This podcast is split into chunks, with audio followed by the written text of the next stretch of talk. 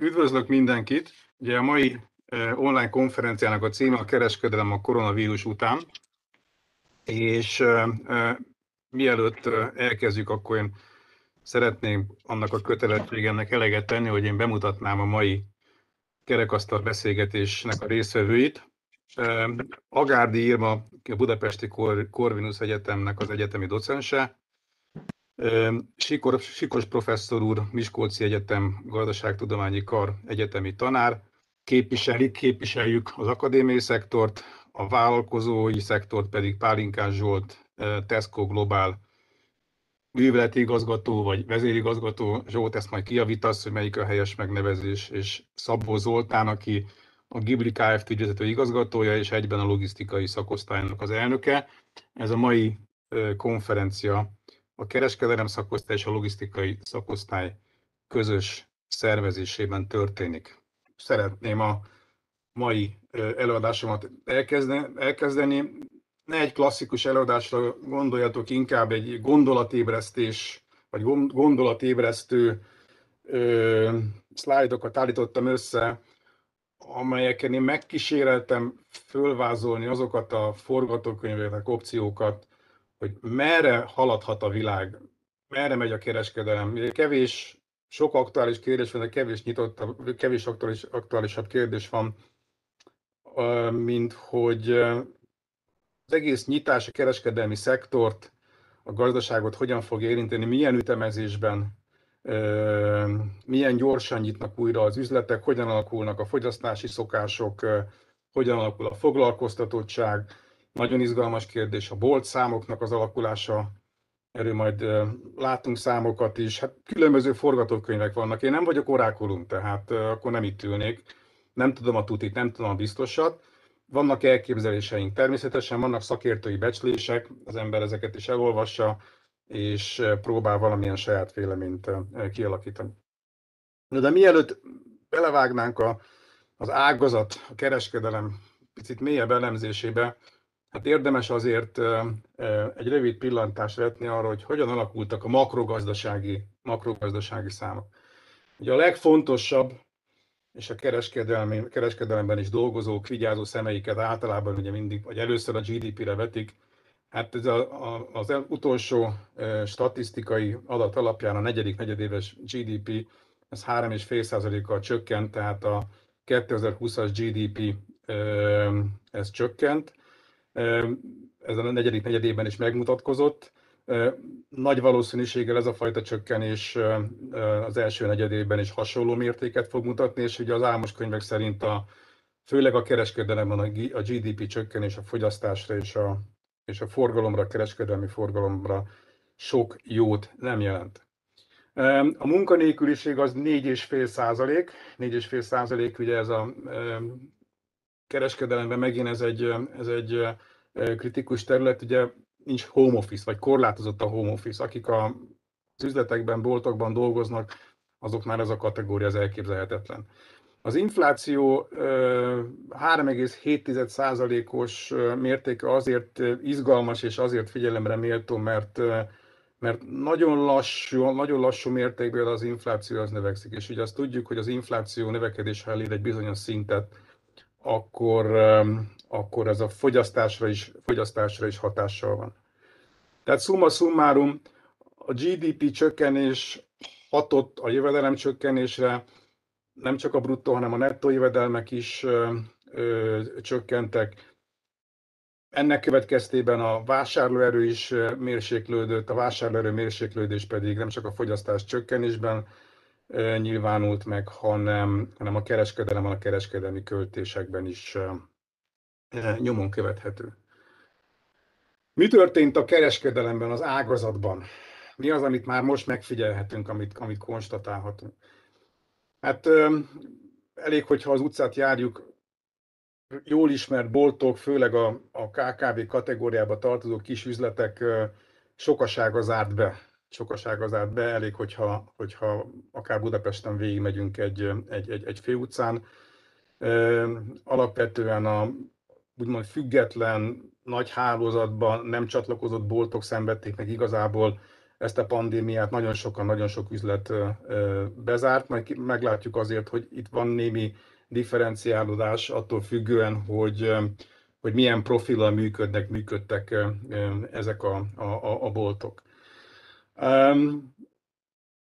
Az én előadásomban többször előfordul az online vásárlásnak az előtörése, ugye itt a, ez nem egy új trend, ez nem egy új, ez nem egy, egy új tapasztalás, de, de maga az e-commerce és az online vásárlásnak a népszerűsége, vagy a növekedése, az online értékesítésnek a növekedési üteme, e, ez a pandémia alatt ez még, még jobban felgyorsult. Majd erre teszünk kísérletet, hogy ennek a kifutását megpróbáljuk akár közösen is elemezni, hogy meddig tart az online értékesítésnek a felfutása, de ez egy kétségtelen tendencia, ami az elmúlt egy, vagy nyugodtan lehet mondani az elmúlt években megfigyelhető volt. Ami szintén a kereskedelemhez tartozik, az az ellátási láncnak a fennakadása, hogyha nem a napi cikkekről beszélünk, hanem akár bútorról, vagy építőanyagról, vagy, vagy mondhatnám, mondhatnék még más termékcsoportot. Én azt gondolom, hogy, vagy azt hiszem, hogy mindenki tudna sorolni olyan vásárlásokat, tranzakciókat, megrendeléseket, ahol, a, ahol, ahol, ahol késtek az áruk. Szint, szinte, szinte szokássá lett, most itt talán egy picit erős a kifejezés, de, de mégiscsak én megkísérlem ezt használni, hogy a, a, a késések beépültek. Megrendelünk valamit, és tartós fogyasztási cikkeknél szinte rendszeressé váltak a, e, a, a, a teljesítések, a, a késések a teljesítésben.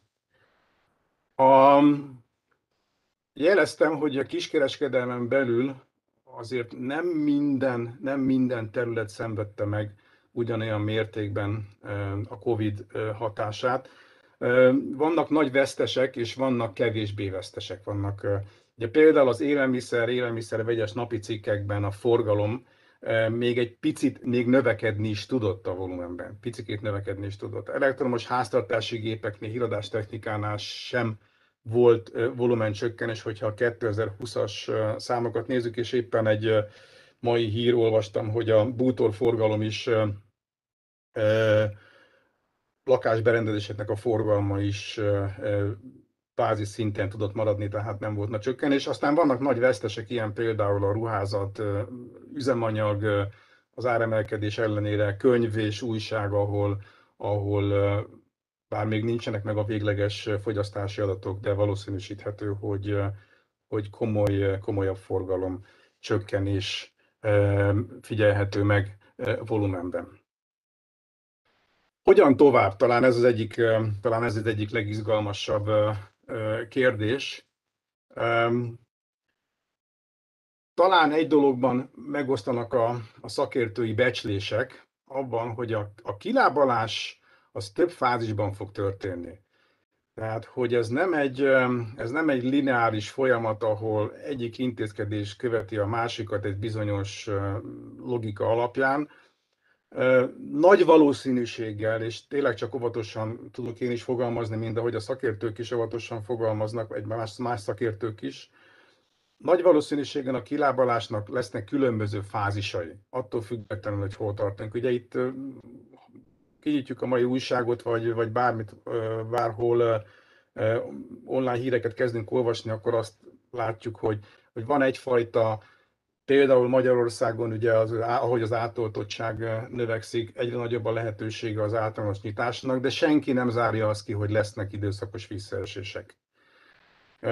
A pessimistábbak szerint a, meg kell tanulnunk együtt élni ezzel a fajta járvány gondolattal, környezettel, fenyegetettséggel.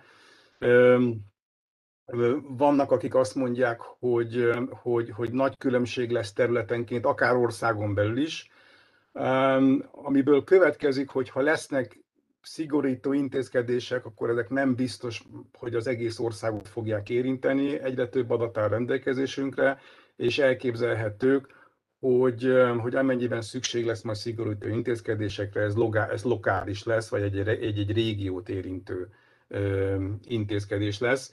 Tehát, hogyha az első fázis szeretnénk jellemezni, akkor nagy valószínűséggel lesznek go-no-go szakaszok, szigorítások, lazítások, szigorítások, lazítások. Ami biztos, hogy, hogy közép-hosszú távon is fennmarad, azok a higiéniás intézkedések, amelyek például a távolságtartáshoz, a maszk használathoz, kézfertőtlenítéshez kapcsolódnak. Némi maliciózus felhanggal több helyen olvastam, hogy ez az új világ lesz majd az új abnormalitás, ahol a, az előbb említett higiéniás követelmények azok hosszú távon is fennmaradnak, tehát hogy amikor már nem kell maszkot hordanunk, talán többen közülünk az maszkot a maszkot használni fogja, a távolságtartásra figyelni fogunk. Tehát úgy új rutinok lesznek, új protokollok lesznek, és ezek beépülnek a mindennapi áruházi, üzleti, bolti üzletmenetbe. Tehát, hogy ezek a megváltozott fogyasztási szokások, ezek rögzülnek. Közép-hosszú távon is. Senki ne kérdezze most természetesen, te mit jelent ez a közép és hosszú táv, ehhez, ehhez lehet tudnunk kéne, hogy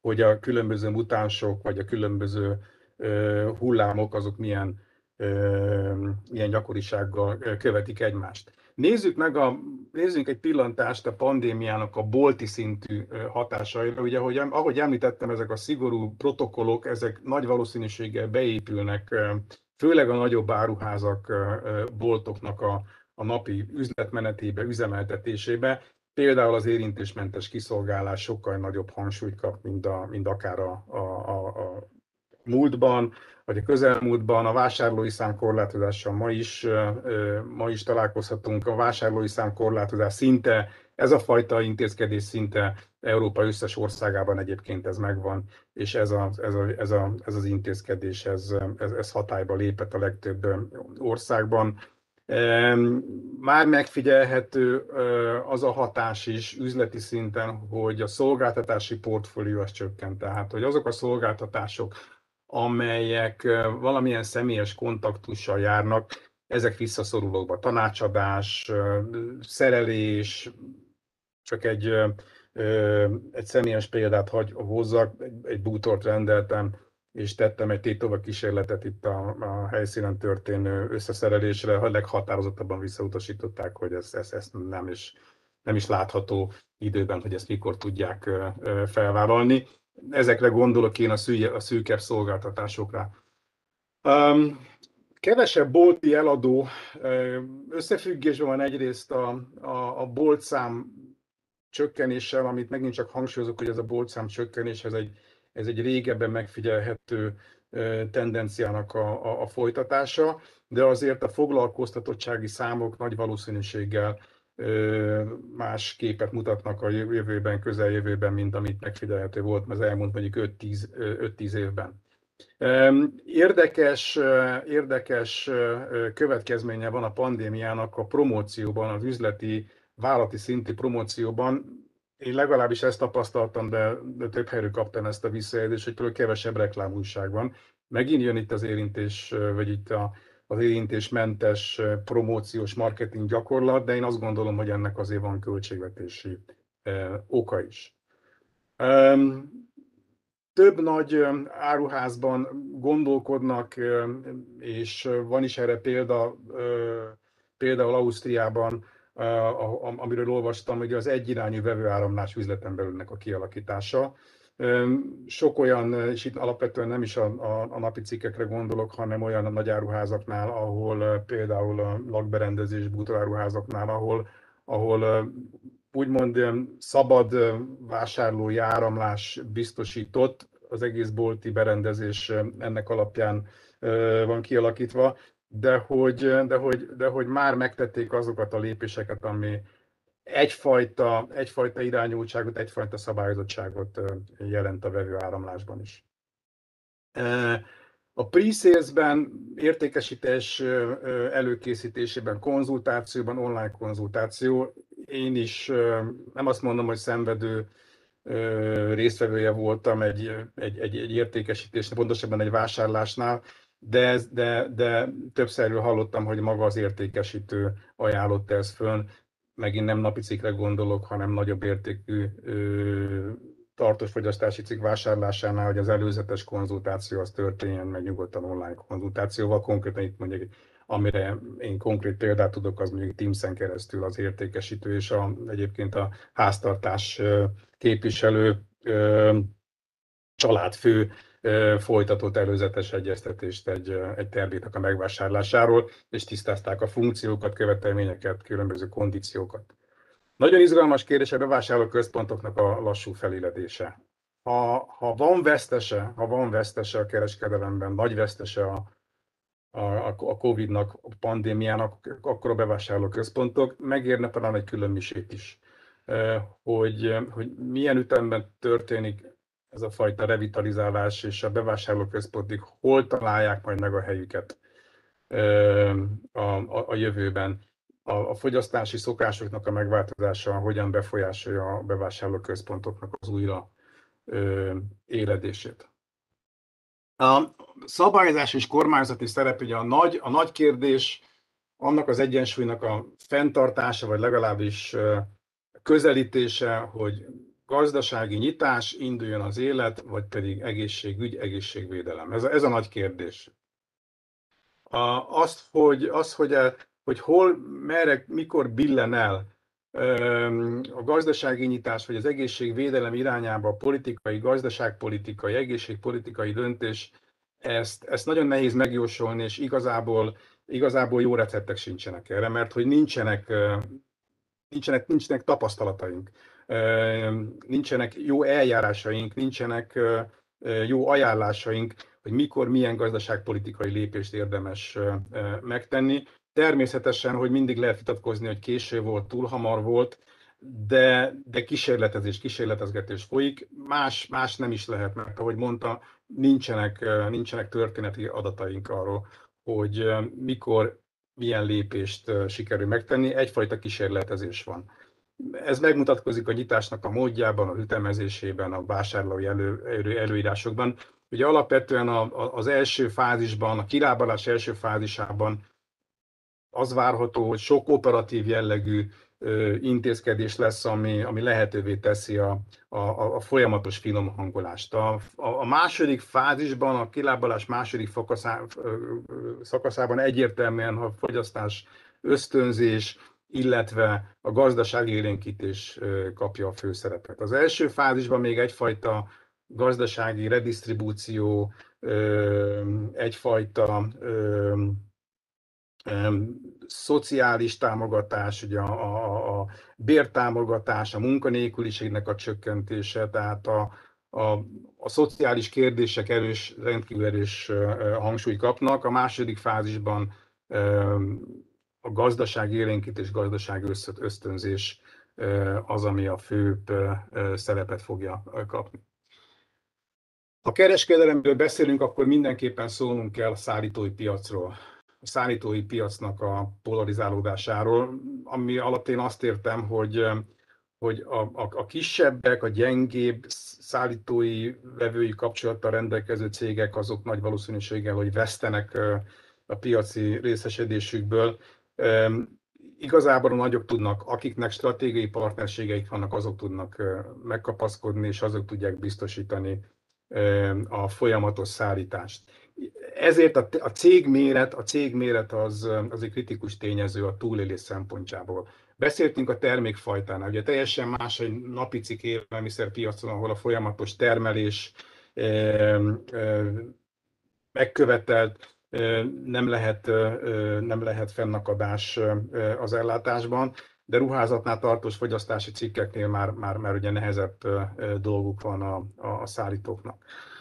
A, a helyi és globális szállító egy izgalmas kérdés. Izgalmas kérdés. Várhatóan a helyi, lokális vagy regionális szállítóknak a szerepe felértékelődik, hiszen a globális szállítók, akik a világ másik végén állítják össze a terméket és szállítják mondjuk Európába vagy Magyarországra, rengeteg olyan kockázat van, amiről nem, is, ami, ami, amiről nem számítottunk eddig, és itt nem csak a pandémiára gondolok, tehát nagy valószínűséggel a helyi és a lokális szállítóknak a gazdasági súlya az, fel, az felértékelődik. Az elmúlt egy-másfél évben a szállítói piacon egy érdekes tendencia tapasztalható. Ez a DTC üzleti modell, ami azt jelenti, hogy egyre több szállító közvetlenül szállítót értékesített a háztartásoknak.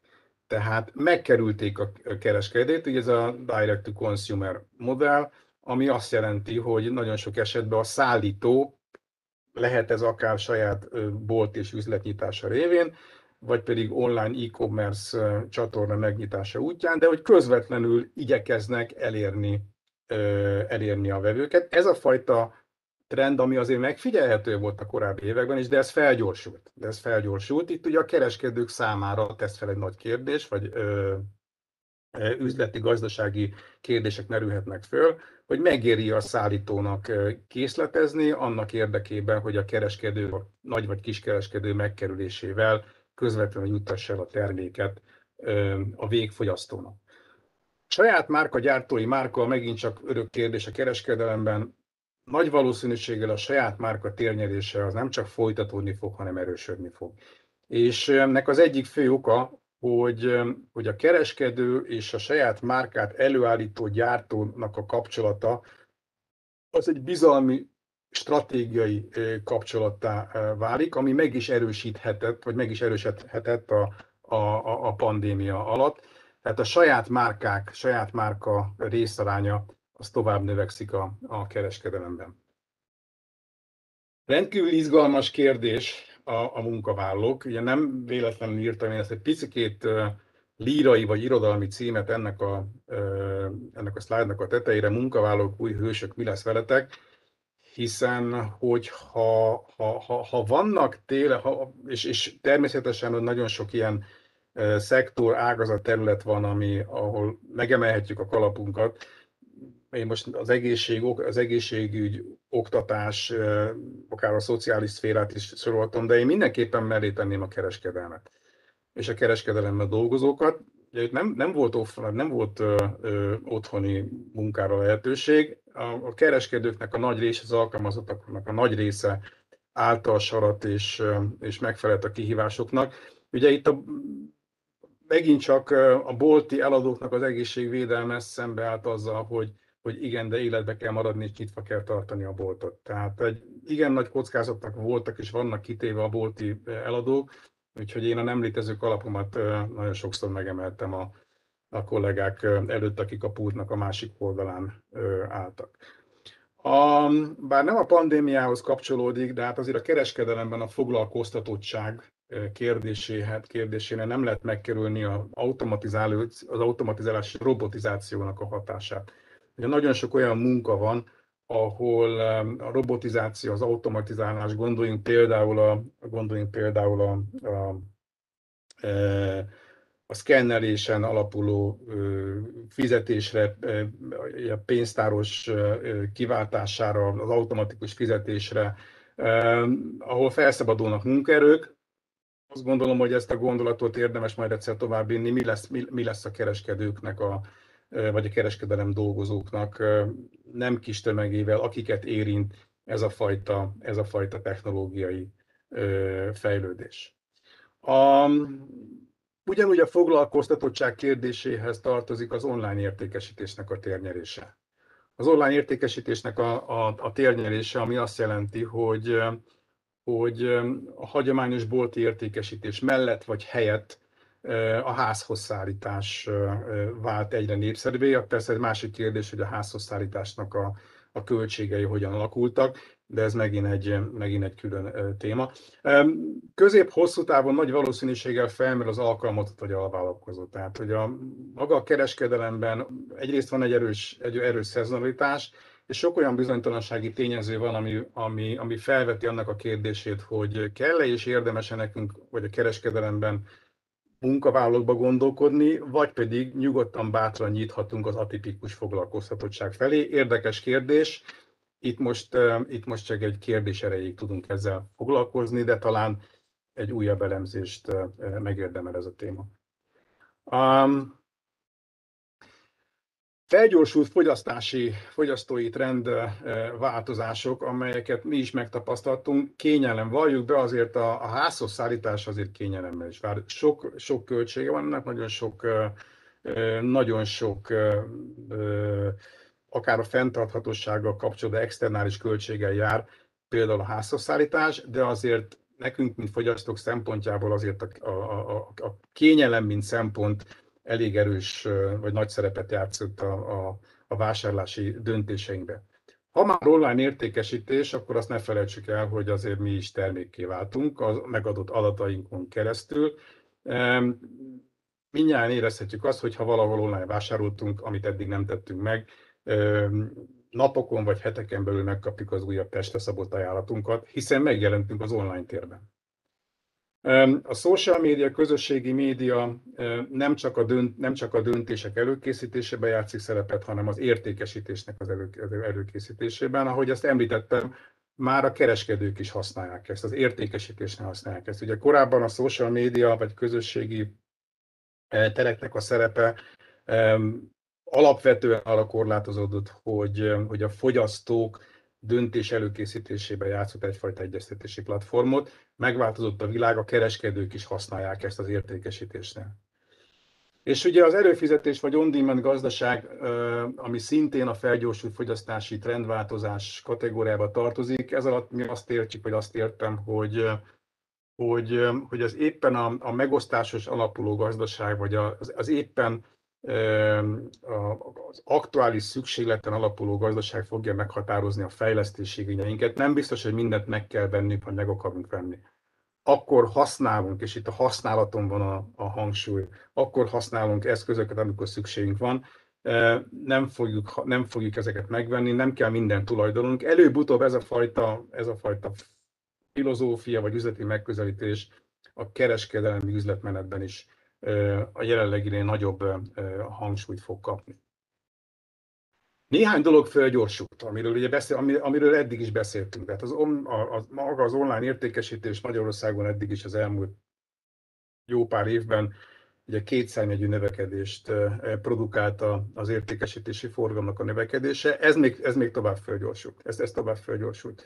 A, a házhoz ami, ami, ami egyrészt ugye kényelmünket szolgálja, de azért előbb-utóbb a, a, házhoz szállítás forradalmával, vagy a, vagy a felfutásával kapcsolatban fel kell majd tennünk azt a kérdést is, hogy egyébként ennek milyen hatása van a fenntarthatóságra, a környezetre, a környezetszennyezésre.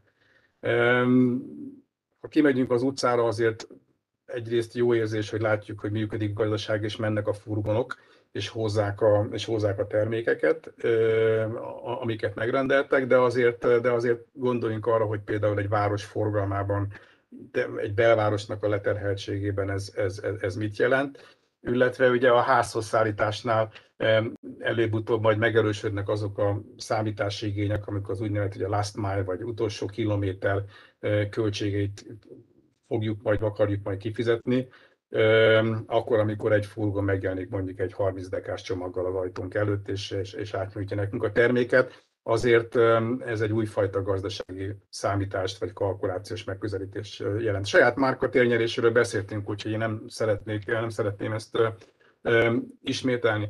Amire lassult, amire lassult, azok az ingatlan infrastruktúra fejlesztések. Természetesen, hogy az alapvetően azzal van összefüggésben, hogy a, hogy a, a, a vállalkozók, kereskedelmi vállalkozóknak a, a, a, a gazdasági, finanszírozási lehetőségei korlátozottabbak, ezért nagyon sok üzletfejlesztés, infrastruktúrafejlesztési, informatikai fejlesztést későbbre halasztottak. Nemzetközi szinten megfigyelhető a nemzetközi terjeszkedésnek a lassulása, akvizíciós, akvizíciós projekteket állítottak le, vagy pedig szintén, szintén halasztottak. A érdekes kérdés a törzsvásárlói programok térnyerésének a lassulása. A lassulása, és alapvetően ugye itt a, arról van szó, hogy a törzsvásárlói programok a, főleg a fiatalabb generációban ezeknek a népszerűsége csökkent, ezzel számolni kell. Ennek az elsődleges oka az, hogy az éppen aktuális, éppen aktuális vásárlási kondíciók alapján fog, fogja a fiatal eldönteni, hogy mikor, mit, hol vásárol meg. A törzsvásárlói programok jelenlegi formájában egyre nehezebb magunkhoz láncolni vásárlókat, és alapvetően itt a fiatalabb generációról van szó, akik ugye egy, egy, egy egészen más fogyasztási szokást képviselnek. A fenntartatósági fókusz, fókusszal, a környezetszennyezéssel, a körforgásos gazdaság témakörével szintén többet kell majd foglalkoznunk, bár azért hozzá kell azt tenni, hogy az előbb említett például házhozszállítás online kereskedelem azért a fenntarthatóság témakörének, pátoszának azért ez nem használ, de ezzel komolyan kell foglalkozni. Ebből, ebből nem szabad, nem szabad engednünk. A, a megelőlegezett jövő alatt én itt azt értem, hogy néhány olyan jelenséget viszont ö, ö, hangsúlyosabban, erősebb ö, trendeket figyeltünk meg. Később vártuk ezeknek a felfutását. Például a, a, a pick-up pontoknak ugye az érintésmentes gazdaság az érintésmentes kereskedelemnek a térnyerése az, az, az sokkal gyorsabban történt meg, mint ahogy mondjuk ezt vártuk volna mondjuk két évvel ezelőtt. A, én azt gondolom, hogy, hogy, hogy egy, egy újfajta omnichannel egyensúly fog kialakulni, és én, én most használnám az omnichannelnek a klasszikus kategóriát, ezt nem szűkíteném el a hagyományos és online kereskedelem, hanem hagyományos bolti kereskedelem, és minden, ami nem bolti kereskedelem. Ugye itt még nem álltunk be az egyensúlyra. Itt látjuk azt, hogy, hogy bár termék csoportonként, de különböző intenzitású növekedés van. Ez hamarabb be fog állni ez a fajta egyensúly. Én, én azt gondolom, akár a napi cikkekre, vagy az élelmiszerre gondolva. Tehát ez a fajta struktúraváltás, ez fog bekövetkezni, mint ami mondjuk a pandémia nélkül bekövetkezett volna. A, piactereknek a népszerűségét nem kell magyarázni, mi is adunk el, mi is értékesítők vagyunk, vásárolunk is a piactereken.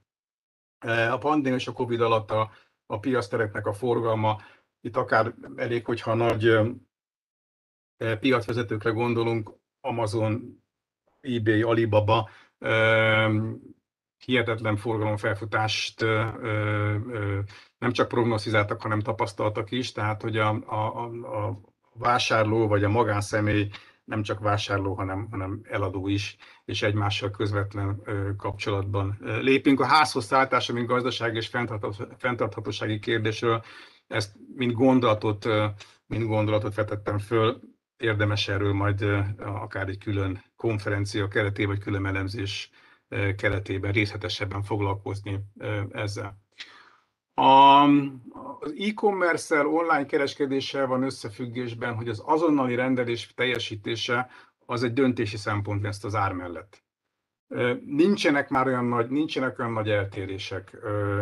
És reklám helye lenne, hogyha most mondanék házhozszállítást vállaló cégeket, de megfigyelhető, de megfigyelhető hogy, hogy a marketing politikájukban, a promóciójukban egyre nagyobb szerepet kap az, hogy, hogy mennyi időn belül tudják, tudjuk kiszállítani az adott terméket. Tehát az idő megjelenik, mint, mint versenytényező. A tulajdon helyett használt ez a megosztásos, megosztáson alapuló gazdaság sharing, akkor aminek a, a, a, a térnyerése, ami, ami megfigyelhető, és ugye itt ez egy fontos, az előbbi szlájdon emlegetett C2C vagy háztartások, természetes személyek közötti tranzakcióknak a térnyerésével, tehát hogy mindenki kereskedői, eladó is és értékesítő is, és vannak olyan termékek, szolgáltatások, ahol bizony ezzel a kereskedelemnek is számolni kell, érdemes elemezni ennek a, ennek a hatását. A körforgásos kereskedelemről volt szó, itt alapvetően az újrafelhasználhatóság illetve az üvegházhatású gázoknak a csökkentése, a káros hatásoknak a csökkentése, ami a kereskedelemben egy, egy kiemelt feladatot jelent. Talán technikai, vagy nagyon ilyen részlet mellék megjegyzésnek tűnik az új minőség fogalom az élelmiszereknél, de egy érdekes trend figyelhető meg. Már Magyarországon is találkoztam ilyennel, olyan, olyan élelmiszereket és olyan termékek, olyan például termékeket is árulunk, amelyek még fogyaszthatóak, de például már nem felelnek meg egy bizonyos fogyaszthatósági határidőn belüli esztétikai követelménynek, de az élelmiszer még fogyasztható. Sérült a, sérült a termék, akár új kategóriáként, vagy akár önálló kategóriáként, de ezt, ezt, ezt, ezt áruljuk, értékesítjük, és ez megjelenik a termékportfólióban, a termékpalettán, és ez szintén az ilyen típusú termékeknek a, a forgalma növekszik. Én ennyit szerettem volna valóban gondolatébresztőként, néha talán egy picikét ilyen provokatív gondolatként felvetni. Miután köszönöm a figyelmet, én azt szeretném javasolni és kérni Sikos professzorat, hogy vegye át tőlem a stafétabotot, és akkor kezdődjön ezzel kapcsolatban egy kerekasztal beszélgetés. Köszönöm szépen! Köszönöm szépen! Kozák Tamásnak az előadása nagyon izgalmas és érdekes kérdésköröket vetett fel. Valóban, hogyha ennek mentén tárgyalnánk minden egyes elemet végig, hát akkor tulajdonképpen nagyon sokáig itt kéne lenni. Maga a cím is egyébként egy olyan cím, ami hát végül is nagyon elgondolkodtató, hogy a koronavírus után valójában, hogy ez a helyzet hogyan fog alakulni, ez egy nagyon nagy kérdés. De én a, talán, amikor erre egy kicsit összeállítottam a kérdéseket, én arra gondoltam, hogy érdemes arra is megnézni, és azt az oldalt is megnézni, hogy hogy jutottunk el igazából ide, és tényleg utána vagyunk-e ennek a helyzetnek.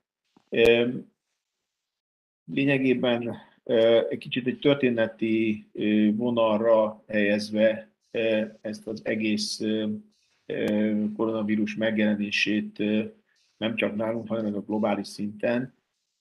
Tehát én kicsit visszatekerném a, az időkerekét, és azt mondanám, hogy nézzük meg, hogy milyen volt a helyzet 2020 márciusában, áprilisában, mit eredményezett abban az időszakban gyakorlatilag a koronavírus, és és gyakorlatilag milyen változások következtek be ennek megjelenése kapcsán. Gyakorlatilag azt lehet mondani, hogy ha így ezt elfogadjátok, akkor én arról beszélnék most egy kicsit, hogy 2020 áprilisában ugye egy viszonylag, vagy áprilisáig egy viszonylag stabil növekedés volt, és ezt a viszonylag jó növekedését a kiskereskedelemnek törte meg maga a, a vírushelyzet. Egy 10%-os visszaesés, több mint 10%-os visszaesés következett be, és amiről Kozák Tamás is beszélt, hogy különböző területeken más-más módon jelentkezett. Nyilván az, az élelmiszer terület az még egy viszonylag kedvező pozícióban volt, ott 2020 április adatok, kárs adatokról beszélek, egy két és fél százalékos növekedés volt. Ez nyilván összefüggött az akkor kialakult pánikhangulatnak, a felvásárlási láznak, tehát tulajdonképpen ebből még abban az időszakban a, az élelmiszerkereskedelemnek ez a vonala, ez egész jól jött ki, de összességében a kereskedelmen belül igen nagy törések következtek be, és ez, mint ahogy az előadásból is kitűnt, és más kutatások is egyértelműen igazolták, hogy nagyjából 90%-kal esett vissza a textil, ruházat, lábbeli gyakorlatilag már ebben az időszakban, illetve hát már júniusra nagyon komoly gondok keletkeztek, pont az üzletek bezárása kapcsán, a forgalom visszaesés kapcsán elkezdtek a cégek között, számtalan cég elkezdett már abban az időszakban is hát vegetálni, majd a későbbi időszakban a ciklus másik periódusában több közülük tönkrement a használt cikkpiac is egy 80%-os, 79,6%-os visszaesést mutatott, ahol kiemelkedően magas volt a, a változás, ez a csomagküldő és az internet vonal, tehát tulajdonképpen az elkereskedelem vonalán történtek nagyon nagy változások. hogy 103 százalékos növekedés következett be. Arról is szó volt az előadásban, hogy a bevásárlóközpontokat és azoknak a fejlesztését, növekedését ez a helyzet alapvetően megtorpantotta. A hipermarketekre talán azt lehet mondani, hogy az élelmiszer az valamelyest kihúzta őket a bajból, de ez vonatkozott a diszkontok forgalmára is, és ott egy viszonylag kisebb csökkenés következett be, vagy stagnálás, de a kisüzletek frontján valóban úgy, ahogy a előadó is említette, ott üzletek százai mentek tönkre. A kérdés igazából az, hogy kialakult egy helyzet, és ebben a helyzetben a különböző szakaszokban azok az intézkedések, amelyek születtek, hogy a nyitvatartás, a létszámkorlátozás, az idősávoknak a, a belövése, hozott-e olyan, és ehhez jött tulajdonképpen a home office is, ami gyakorlatilag egy, új helyzetet teremtett a vásárlásba. Hogy ez mennyire írta át a kereskedelemnek a forgatókönyvét, mennyire kellett másként hozzáállni, és másként kereskedni ebben az új szakaszban, vagy pedig esetleg a, a későbbi időszakban. Tulajdonképpen talán ez lenne az első olyan kérdés, amit úgy érdemes lenne kicsit körbejárni, hogy, hogy a, a kereskedelemben milyen változásokat eredményezett gyakorlatilag maga a koronavírusnak a megjelenése. Mennyire alakította át a kereskedelemnek a szerkezetét. Én akkor ezt kérdésként tenném, mert van itt több olyan, amit megfogalmaztam magamban, de talán ha erre reagálnátok. Kezdem akkor én, szeretettel üdvözlök én is mindenkit. Én Pesco, Pesco színekbe csak hogy megosztanám, hogy mi mit láttunk itt az, az elején, illetve hogy milyen, milyen dinamikákat tapasztaltunk az egyik fontos különbség, hogy, hogy még a pandémia szituáció, amit mi szerintem ez egy, ez egy hihetetlen nagy teszt volt minden egyes szempontban, nem csak kereskedelemben, hanem az emberekben, az egészségben, de ez, ez, ez, egy, ez egy óriás teszt volt, hogy azokat, amiket egy vállalat vagy egy, vagy egy kis közép vállalkozás is erősségnek tekint, ez valóban erősségek-e, és hogy azok, azok az, az valóban előny, előnyei voltak annak a, a vállalkozásnak. És nagyon érdekes volt azt látni, hogy, hogy ez volt az egyik, egyik nagy tapasztalat, egy picit mindjárt kifejtem, hogy mire gondolok, illetve a másik, hogy milyen gazdasági helyzetben, milyen vásárlói trendekben érkezett a pandémia. Kezdem, kezdem ezzel azt értem az hogy ha egy angliai piacot megnézzük, vagy egy, vagy egy ír, ír piacot, akkor igazából az, a, az első fázisa ennek a felvásárlásnak konkrétan a vásárlóerő mindent felvásárolt. És ahogy, ahogy haladunk nyugatról, tehát a vásárlóerő ahogy csökken, az Magyarországon inkább azt indukálta, hogy a cukor, az olaj, tehát az alapvető élelmiszerek voltak azok, amik igazából felfutottak, nem, nem a többi terület. Tehát a többi terület is lehetett érezni, hogy van egy, van egy felfutás az élelmiszernek, de sokkal inkább koncentrálódott kvázi arra a, a, a területekre, ahol az emberek úgy érezték, hogy ha, ha vásárolnak, akkor az egy kis biztonságot fog nekik, nekik nyújtani, hogyha esetleg az ellátási láncok mondjuk be, bedőlnének.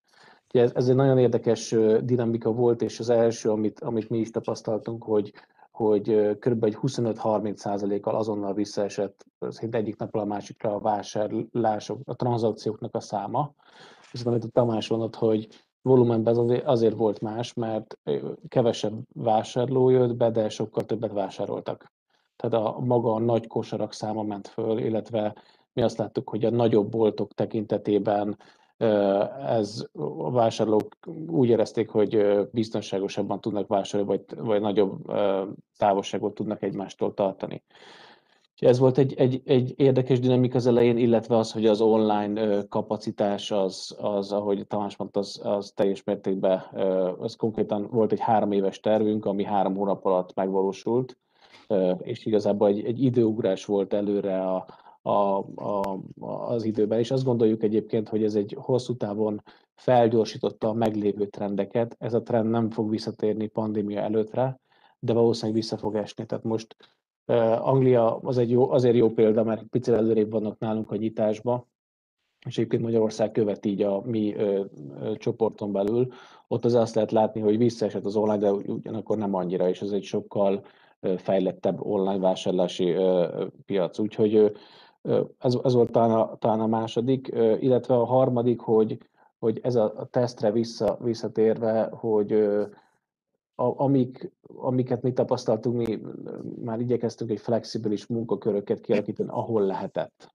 Tehát nagyon-nagyon büszke vagyok a, a dolgozókra és a, a boltokra is, már azáltal, hogy kinyitottunk, de ez nem csak, nem csak a Tesco, hanem, hanem a kiskereskedelemre értem, azáltal el tudtuk látni élelmiszerrel, ezeket a pontokat már nem mindenhol elérhető az online, nem mindenhol elérhető a, a szerviz, viszont minden, ami, ami átmehetett onlineba, az nagyon gyorsan átment. És, és igazából nekem ott az volt a legnagyobb félelmem, ami csak egy, egy tapasztalat, hogy a produktivitás az online, online térben az vissza fog esni, hiszen egy, tradicionálisan arra, arra vagyunk berendezkedve, hogy valakivel találkozunk, úgy szervezünk egy tárgyalást, úgy, úgy, hívjuk, úgy, hívjuk, úgy beszélünk a partnerekkel, és ez, ez a félem ez nem igazolódott be. Tehát volt egy, volt egy nagy felfutása egy, egy munkamennyiségnek, tehát itt azt kell mondjam, hogy hétfőtől vasárnap estig nem, nem hiszem, hogy csak a kiskereskedelemben mindenki dolgozott, de ami a másik oldal volt, hogy ez a produktivitás nem, és ez szerintem ez, ez szintén egy olyan trend, ami, flexibilis munkakörként ez is velünk fog maradni, tehát nem fog visszamenni tradicionálisan. Pontos voltam én is egy konferencián, ahol igazából csak egy érdekesség, hogy Budapesten van 3,5 millió négyzetméter, kb. 3,5 millió négyzetméter irodaterület, és kb. még egy millió van, ami most fejlesztés alatt van. Ugye ez lelassult, de a nagy kérdés, hogy mi lesz a 3,5 millióval, mert ugye ez, ez a hatás az mindenkit elért, hogy mi lesz, mi lesz az iroda területekkel. Úgyhogy szerintem ez a, ez a flexibilis velünk fog maradni, illetve a költség az az utolsó, amit így, így még, még bedobnék, tehát hogy, hogy mondjam, ez, ez továbbra is nagyon fontos lesz. Ha azt nézzük, hogy mi következik be a gazdaságban, és mi volt akkor is, azok a, azok a vállalkozások, vállalatok, akik költségeket nagyon gyorsan kontrollálták tartották, vagy már úgy mentek bele, nagyobb volt az esélyük annak, hogy ebből lehetőleg jobban jöjjenek ki, főleg az első körökben, meg főleg utána, amikor bedölt egy-két ellátási lánc, mert maradt tartaléka, illetve nem voltak olyan üzletágai, ami ez alatt a nagy teszt alatt bebizonyosodott, hogy mindent egy lapra tett föl, és mondjuk a növekedés volt csak a motorja az adott vállalatnak, és nem a költséghatékonyság. Tehát itt a, itt a költség hatékonyságnak a szerepe az egy, az egy jó, nagyon felértékelődött, mert hogyha sokfajta, egy konglomerátumról beszélgetünk, sokfajta lapon játszik, minél több lábon állt, annál, annál jobb volt, de alapvetően a költség szerkezete, hogyha az kontrollat volt, akkor nagyobb volt az esélye. Úgyhogy még rengeteget tudnék mondani, de hagyok szóhoz jutni mások, másokat is, csak így gondolatébresztőnek, így első reakciónak mi ezt tapasztaltuk. Agádír vagy Korvisz Egyetem Marketing Intézetből, és hát köszönöm szépen, nagyon érdekes felvetések hangzottak itt a Tamás meg a előadásában is, illetve a József is, ugye ő pedig abszolút a frontvonalból tudja ezeket közvetíteni, ezeket a tendenciákat. Ugye az egyetemről um, hát mi nyilván egy picit másképp nézzünk erre, amúgy nagyon hasonló dolgokat látunk, de pont egyébként most, ahogy az előadás Tamás beszélt a fogyasztókról, pont tegnap volt egy ilyen prezentáció, ugye fél év vége van, és egy X ilyen prezentációt hallgattunk végig, hogy hogyan változtak meg három árucsoportban a, a, a COVID hatására az értékesítési rendszerek, amiben gyártók is voltak, kereskedők, tehát hogy gyakorlatilag, hogy ez a divatruházat, a hobbi és a kozmetikai termékek esetén volt, és, és ott a, hogy a hallgatókkal beszélgettünk ilyen konklúzióban, így két nagyon fontos dolog rajzolódott ki, és egyébként ezt azért így valamennyire most a tudományos publikációk is így kezdik így igazából tárgyalni, hogy azért ennek a, hát nem tudom, minek nevezük, földcsúszamlás, katasztrófa, válság, vagy nem tudom, minek nevezük. Szóval, hogy, hogy ennek két ilyen nagyon fontos mozgatórugója van, legalábbis a fogyasztói oldalról, ami nyilván aztán mozgatja a kereskedelmet. Az egyik az, az szerintem a, a, az a félelem. Tehát, hogy ami egyébként nem volt ilyen, tehát a legtöbb tehát európai, meg relatíve fejlettebbnek tekinthető társadalomban, mint tehát nem nagyon kellett a, a vásárlóknak, embereknek szembenézni ilyen komoly egészségi kockázattal, vagy, vagy igen, tehát valamiféle félelemmel, hogy ugye elkapják ezt a betegséget, és, és ez egyébként nagyon sok mindent látszólag pszichológiai dolog, de ezért ugye ennek nagyon-nagyon komoly hatása volt, tehát akár egy szó volt a, a felvásárlási rohamról, aztán arról, hogy, hogy az érintkezés, tehát a távolságtartás, akár családokon belül is, tehát, és, és hát nyilván ez kivettült egy csomó, csomó szektorra is, hogy nagyon sokan próbálták elkerülni ezeket a közeli kontaktusokat, és ezek nyomán ugye futott föl nagyon-nagyon komolyan az online értékesítés, és aztán az ehhez kapcsolódó ellátási lánc megoldások. Úgyhogy most amikor pont erről beszéltünk, ugye a Hámori Balázsnak volt hogy ez az Érzem gazdaságtan című könyv, azt valószínűleg többen ismerik, mert ugye, és egy elég híres magyar közgazdász, hogy most kicsit azt érzem, hogy ez a félelem gazdaságtan kezd, vagy a félelem gazdasága uralkodott valamennyire nagyon sokakban, és hogy ez nagyon sok olyan, olyan magatartás, vagy, vagy, vagy hogy ezt a reakciót indított el, ami, ami aztán tovább gyűrözött a szektorokra és a kereskedelemre is. És a másik ilyen, ilyen dolog, ami szintén egy kicsit ilyen talán pszichológiai tényező, a másik meg a kényelem. Tehát, hogy tegnap pont arról is beszélgettünk is a, a prezentáció kapcsán, hogy hogy lehet, hogy nagyon sok fogyasztó számára az, hogy most már ennyire nagyon sok minden elérhető online, és, és ők maguk is már sokkal tapasztaltabbak az online rendelésben, tehát gyakorlatilag ezek a, a ész, észlelt költségeik, tehát ilyen keresési költségeik, azok hát vagy, vagy a részletkockázat az sokkal alacsonyabb, ez gyakorlatilag a tranzakciós költségei a boltba vásárlásnak sok, nyilván nem mindenkinek, ez egy nagyon heterogén és nagyon sokféleképpen reagáltak a fogyasztók, de hogy, de hogy, hogy valahol az is megjelent, és mondjuk nyilván ez egy hát egy z-generációs réteg volt, akik ugye prezentáltak, szóval, hogy, hogy igen, tehát hogy, úgy meg, hogy, hogy nem olyan kényelmes elmenni az üzletbe, tehát úgy tetszik, ők egyre, tehát már magasabb tranzakciós költséget észlelnek sokan, vagy legalábbis hát ebből a generációból, hogy ha már meg lehet rendelni online, nem biztos, hogy és már egyébként tapasztalatot is szereztek egy év alatt különböző termékek kapcsolatban, olyan, olyan termékek kapcsolatban, egyébként korábban nem vásároltak online, hogy megemelkednek a boltban vásárlásnak a tranzakciós költségei, és, és ez, is, ez, ez meg lehet, hogy egy hosszabb távú hatás, tehát lehet, hogy, hogy a, a félelem az majd alább fog hagyni, a kényelmi, ezek a kényelemmel kapcsolatos megfontolások, és akár az üzletválasztás vagy csatornaválasztás az viszont lehet, hogy hosszabb távon föl fog maradni. És persze emellett nem gondolom azt, hogy nem fognak visszatérni az, az üzletbe a vásárlók egy része, csak ez most egyébként nagyon, azt gondolom, ez egy nagyon izgalmas időszak, tehát ott ez a nyitási időszak, mert itt, itt nagyon sokféle ilyen motiváció keveredik, nagyon sokféleképpen reagálnak a, a fogyasztók.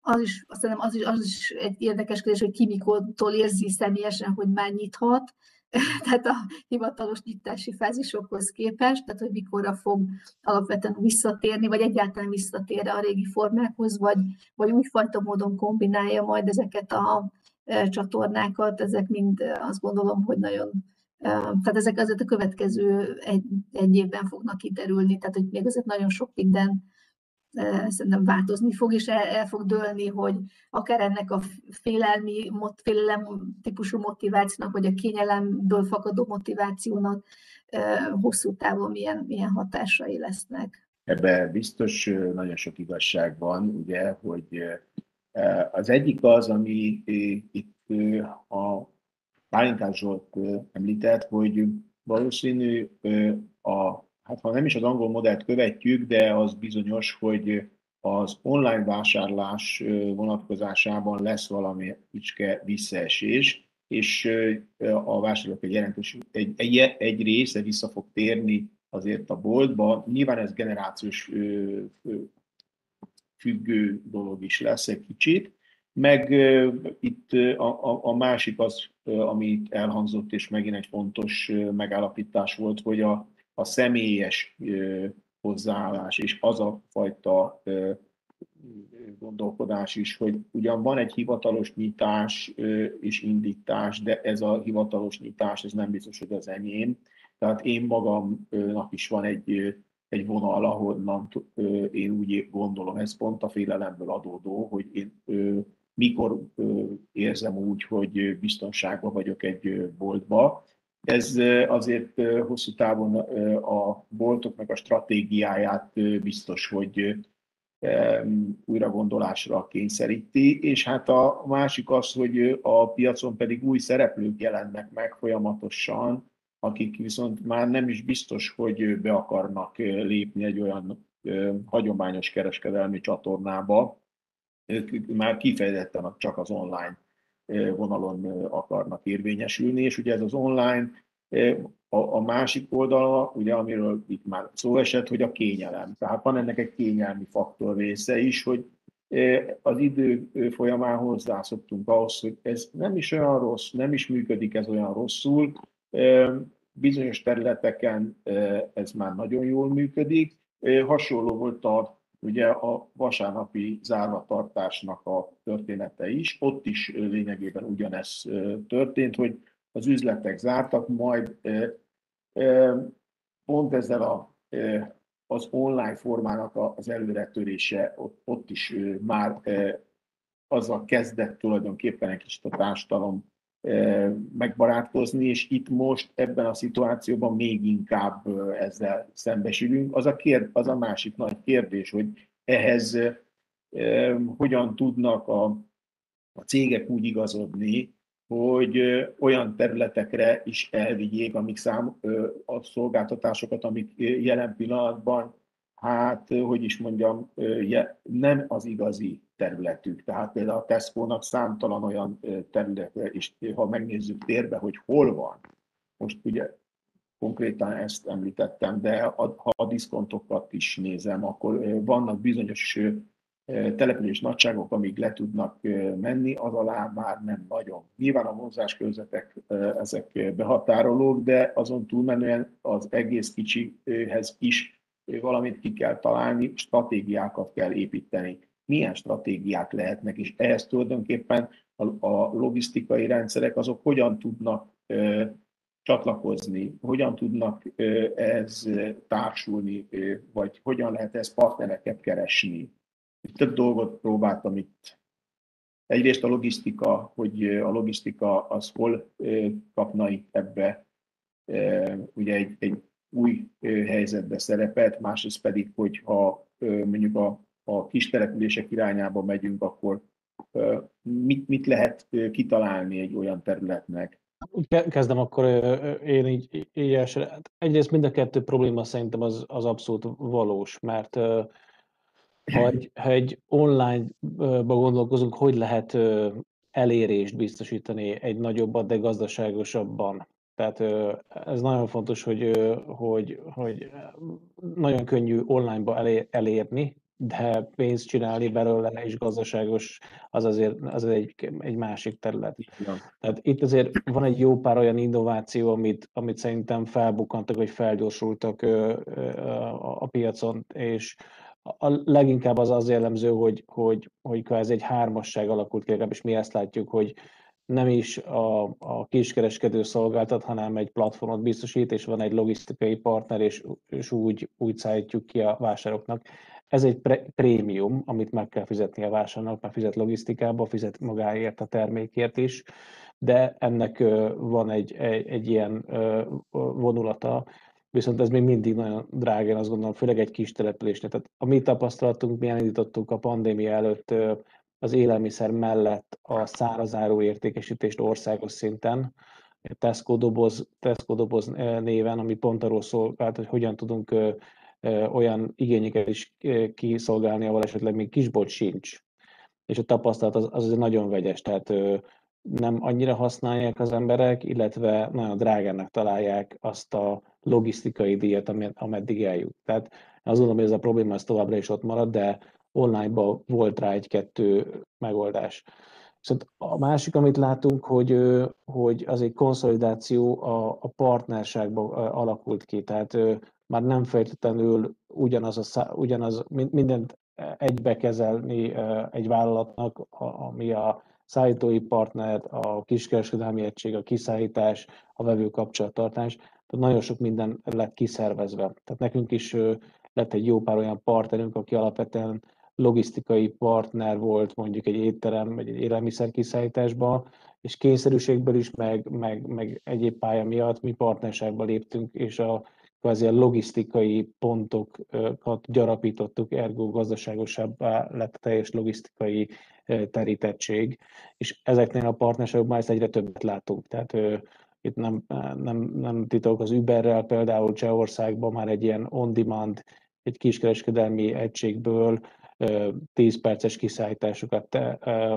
teszteltünk, vagy, vagy így, ugyanígy a volta. Tehát ezek, ezek a partnerségok létrejönnek kicsit kényszerből is, meg kicsit abból is, hogy, hogy az igény a kényelminél törekszik. Illetve az utolsó pont itt a, a, partnerságon kívül, hogy, hogy ezek a kis településnek az élelmiszerellátottsága szerintem ez egy, ez egy fej, fejtörés azért, mert ez gazdasági alapon nagyon nehéz megcsinálni. Tehát itt azért szerintem egy nagyobb összefogásra van szükség. Vannak rá ötletek, főleg franchise rendszerben működő partnersági ötletek, de itt én azt gondolom, hogy itt azért az állami szerepvállalás is nagyon fontos lenne, hogy ezt egy, egy háromszögbe egy, egy beruházó, egy franchise és egy kiskereskedő, egy szállítóval meg tudja, meg tudja hosszú távon csinálni, mert, mert ezek a, a települések, ugye most indult a 2000 fő alatti településeknek a támogatási rendszere, ami nem tudom, közel 50 milliárd,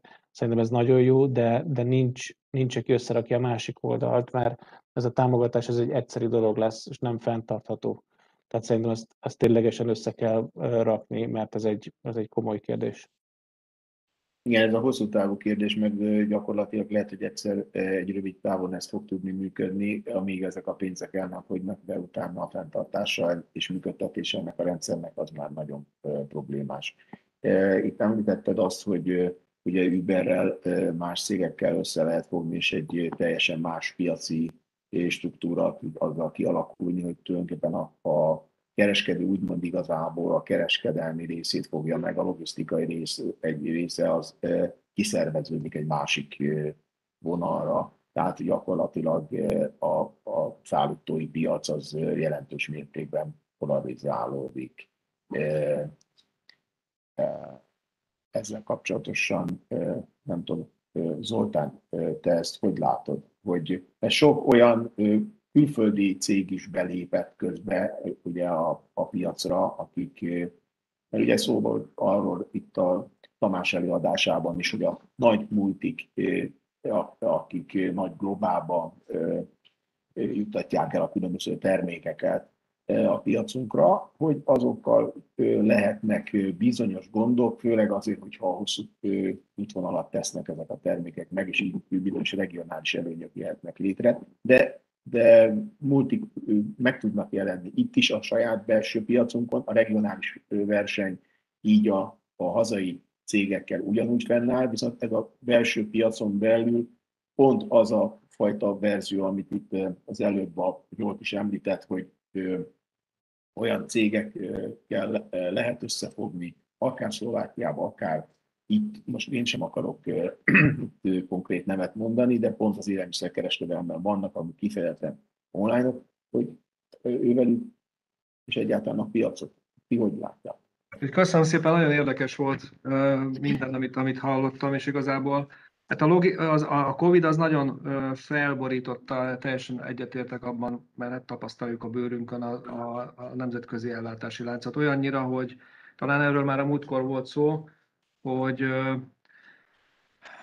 Hát ami, ami leginkább tükrözi az, hogy a fuvardiak, mondjuk nézzünk egy ilyen Shanghai Cooper fuvardiat, az mondjuk egy 1 TU, az 2000 euró körül, most volt, hogy 2300, az mondjuk felment 5-6 ezer euróra is, tehát voltak ilyen tehát háromszorosára is fölmentek ezek a, ezek a díjak. Üres konténereket nem lehetett találni, megakadoztak a, a szállítások, a kikötőkben várakoznak az áruk berakodásra, a 20 lábas konténerárukat nem a felvételét megtagadják, vagy volt időszak, amikor megtagadták a hajóstársaságok, a, és inkább a 40 lábasokat hozták el. Bedugultak a, a, a kikötők, most ugye az indiai helyzet miatt nem engedik kikötni azokat a azokat a hajókat kínai, néhány kínai kikötőben, akik korábban Indiában jártak. Suez bedugította a, a, a kikötőket. Tehát, hogyha csak a, csak a nemzetközi tengeri szájtműzásról beszélek, akkor világos, akinek eddig még nem volt világos, hogy mondjuk egy ilyen pandémia, ami egy hirtelen állás után tulajdonképpen mint egy elzárja a, a, a, a szállítási, az ellátási láncok logisztikáját, korábban kialakult rendszerek egyik pillanatról a másikra teljesen fölborultak, és jelentősen megdrágították a, hát mondjuk elős, elsősorban azt mondom, hogy távol-keletről én azok abban foglalkozom a szállítást, de egyébként a világ bármely részére történő szállítást. És ez teljesen átalakítja, egyik oldalról átalakítja a költségeket, Másik oldalról, hogy csak én csak logisztikai szempontokat nézek, kereskedelmi szempontról nagyon sokat hallottunk, át, átalakítják a, a szállítási költségeket, amik azért befolyásolják az eladási árat, illetve átalakítják a, a raktározási, egyik oldalról mondjuk a, a raktározási stratégiáját a cégeknek, tehát ha továbbra is úgy gondolják, hogy távol-keletről, vagy egy hosszabb, távolabbi helyről szeretnének mondjuk vásárolni, azokat a termékeket értékesíteni, akkor, akkor valószínűleg, hogyha az ügyfélkiszolgási színvonalat is szeretnék megőrizni, akkor valószínűleg nekik biztonsági készletüket növelni kell, ami azt jelenti, hogy raktározási költségeik fognak fölmerülni, ami tovább fogja erősíteni majd ezt a, ezt, ezt a, ezt a logisztikai, logisztikai költséget. Ez az egyik oldal, de most, és hogyha most a B2C kereskedelemről beszélünk, akkor még meg kell említeni azt is, hogy erről nem volt szó, hogy július 1-től fel fog borulni, vagy felborul. Hát nagy valószínűleges fel fog borulni a, a nemzetközi online kereskedelem amiatt, hogy július 1-től Európában a 150 euró alatti tételekre, most ugye ez 22 euró, vámmentesen ugyan, de áfát kell fizetni. Tehát minden egyes tételre, ami idejön, áfát kell fizetni. Azt látni kell, hogy ezek a nagy elkereskedelmi platformok tulajdonképpen nem fizettek Európában áfát. Mondhatjuk azt, legalábbis ezt nekem adó hatósági szakemberek mondták, úgyhogy én azért merem ezt így kijelenteni. Mindenesetre, ha fizettek is, akkor valószínűleg problémák voltak vele, mert ezért hozták ezt a, ezt a szabályt, ami azt jelenti, hogy a, a nemzetgazdaságok, az Európai Unió jelentős bevételtől esik el, vagy esett el, és mindenképpen ebben a dologgal kezdeni kellett, kellett valamit. Hiszen valaki megrendelte mondjuk valamelyik online platformon, megérkezett az áru, hogyha 22 euró alatti volt, akkor nem is kellett vele, nem is le se kellett vámkezelni igazából, csak egy egyszerűsített vám eljárás, vagy ellenőrzésen ment át, és utána megkapta. Ebből nagyon nagy haszna nem volt a, a, a nemzetgazdaságoknak, és ez július 1-től teljes mértékben megváltozik, és azt látjuk, hogy erre nincsenek fölkészülve. A, sokan nem is tudják, vevők sem, vevőként sem tudják, hogy június, mit tudom, 15-én megrendel valamit, hogy azt hogy fogja megkapni, nem tudja, hogy ezt neki majd le kell vámkezelni, nem tudja, hogy neki azután áfát kell majd fizetnie. Ez azért sok mindenbe bele fog úgymond kavarni. Természetesen vannak egyszerűsítések, amik, amik lehetővé teszik, hogy ezek a platformok, és a platformok kötele, lesznek kötelezettek arra, függetlenül, hogy a platformokon az mint egy piactér ki van fönn, de maga a piactér lesz köteles megfizetni az ott vásárolt termék után az áfát.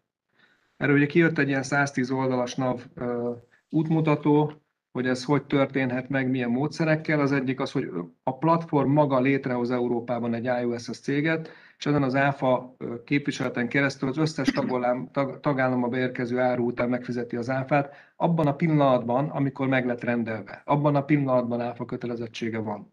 Függetlenül attól az áru még nincs itt. Függetlenül attól, hogy Amerikában van, vagy éppen a világ bár, bármelyik részén. Kötelezetté válik. A másik megoldás, hogy talál valakit itt Magyarországon, aki majd helyette megfizeti. Most mivel olyan iszonyatos forgalomról van szó, és hát azért itt komoly szerződéseket kell mögé tenni, azt látjuk, hogy eléggé felkészületlenek még ebben a tekintetben a kisebb platformok.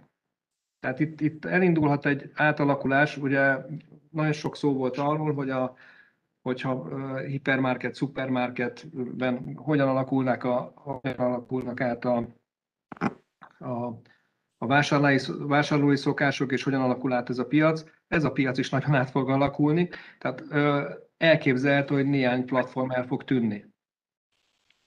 Elképzelhető, hogy néhány platform azért nem fog, ö, vagy azért nem tud majd itt érvényesülni, mert hiába rendeltem meg az árut mondjuk június 15-én, mert neki nincs felkészülve arra, hogy, hogy július 1-től adófizetési kötelezettsége van.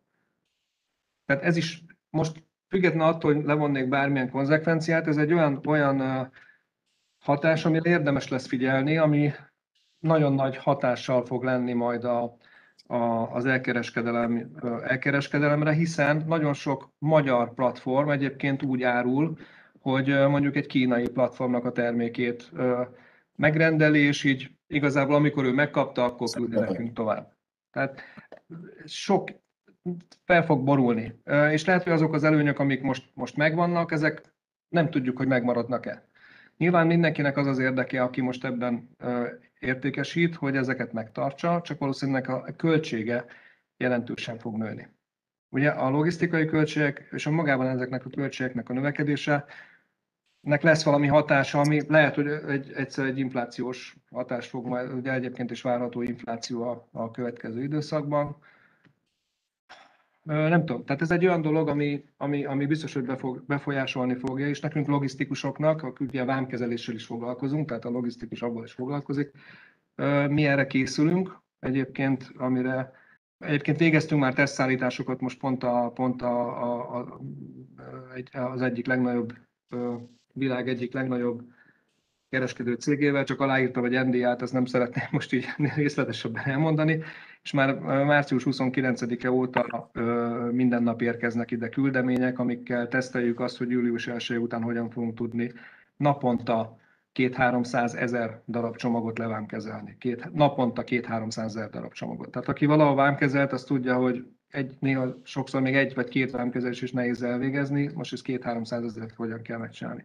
Most egyébként a mai napon én 40-50 ezeret tudunk már.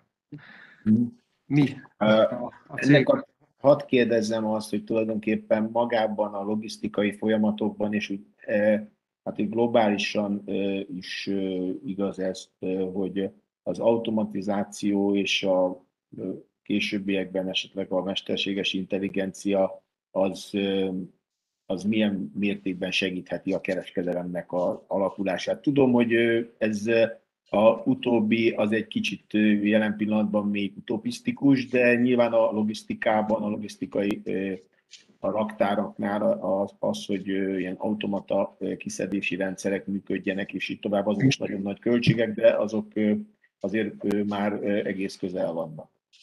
Tehát az, azok elképzelhetők, és lehet, hogy ezeket a folyamatokat valamilyen módon fel tudják gyorsítani, tehát itt is nagyon nagy investícióra lesz szükség.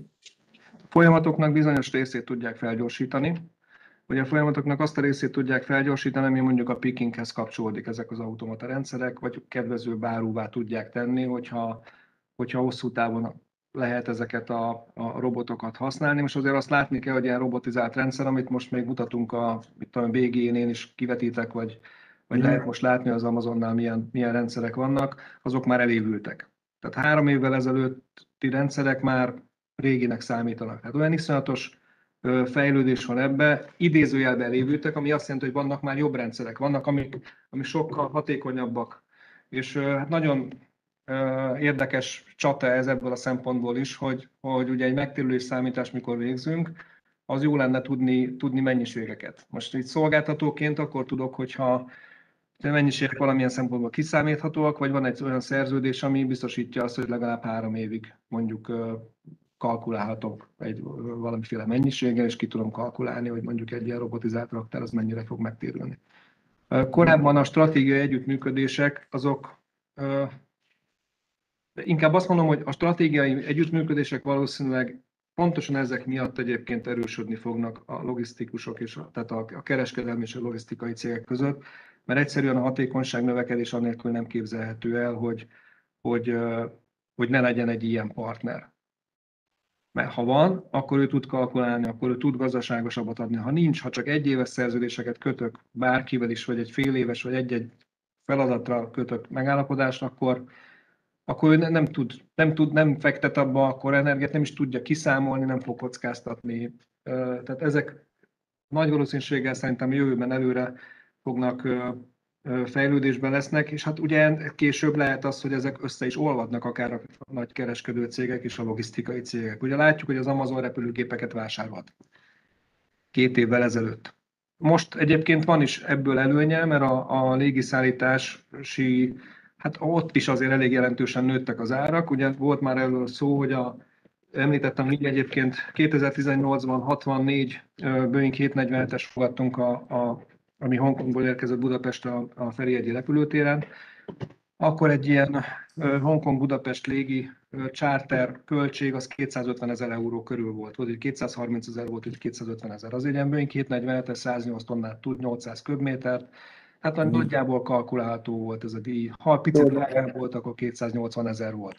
Ez kicsit abba az irányba is mutat, hogyha megnézzük azért a, a az élelmiszerkereskedelmi cégek között is egy jelentős fúzió jön létre, tehát olyanok, akik kifejezetten az online piacon voltak jelen, azok fúzionálnak olyan ö, nagy ö, globális multikkal, akik viszont a hagyományos kereskedelmi formációt viszik. Tehát ez kicsit talán abban a irányba is mutat, hogy akár ilyen hármas szövetségek jönnek létre majd, vagy hát minden ezt a kettest, ezt már bizonyosan több példát lehet erre mondani, hogy ilyenek már vannak. Igen, igen, annyit szerettem volna mondani, hogy ez a 250 ezer euró, ez tavaly márciusban 1 millió 500 ezer euró lett. Tehát annyi, annyira nőtt egyik pillanatról a másikra a, a költsége egy repülőgépes szállításnak, egy Boeing 747-es charter költség. Ez most 8-900 ezer euró. Ennek az egyik oka az, hogy megnőtt a elkereskedelmi áruk rendelése és annak a forgalma, a másik pedig az, hogy lecsökkent a repülőgép kapacitás, mert a, a személyszállító repülőgépek, amik egyébként árut is szállítanak az alsó, alsó dekken, azok nem szálltak föl. Tehát lecsökkent a, a légikapacitás, és megnőtt az igény, ami azt jelenti, hogy pillanatnyilag mai napon nagyon-nagyon nehéz kárgógépet találni. Iszonyatos nehéz kárgógépet találni, hogyha én rendszeres forgalomra akarom ezt, ezt lekötni. Tehát, tehát e, ezért például az Amazonnak ez egy nagyon nagy, nagyon jó döntése volt, legalábbis utólag biztos, hogy ők is ezt mondják. Ők viszont a saját repülőgépeikkel jelentős előnyre tettek szert most, tehát ők, ők, őket ebből a szempontból nem érte probléma de ez, hogy fölborultak a szállítási láncok, és ennyire kiszámíthatatlanak a költségek, ez is abba az irányba fog hatni, amiről az előbb beszéltünk, hogy valamilyen módon azt a vásárlói igényt, ami ugye a kényelem generál, és egyre kényelmesebbek vagyunk, meg szeretnénk lenni, meg sem mozdulni a székből, már a boltba se akarunk elmenni, ott van a sarkon. Ezt ki kell szolgálni a logisztikának. Hogy ezt hogy tudja kiszolgálni, ez egy nagyon jó kérdés. Ugye erre vannak minden, mindenféle ilyen extrém dolgok, majd a 3D nyomtatóval nyomtatjuk ki otthon a, a, a pizzát is, meg ilyesmi, nem tudom, tehát lehet, hogy ez is, ez is, ez is elő, elő elő kedve menni, de a saját házat azt, azt már láttam, az, az már működik. Igen, tehát ez nem bonyolult, a fiam is otthon 3D-vel nyomtat sok mindent, letölti az internetről, hm.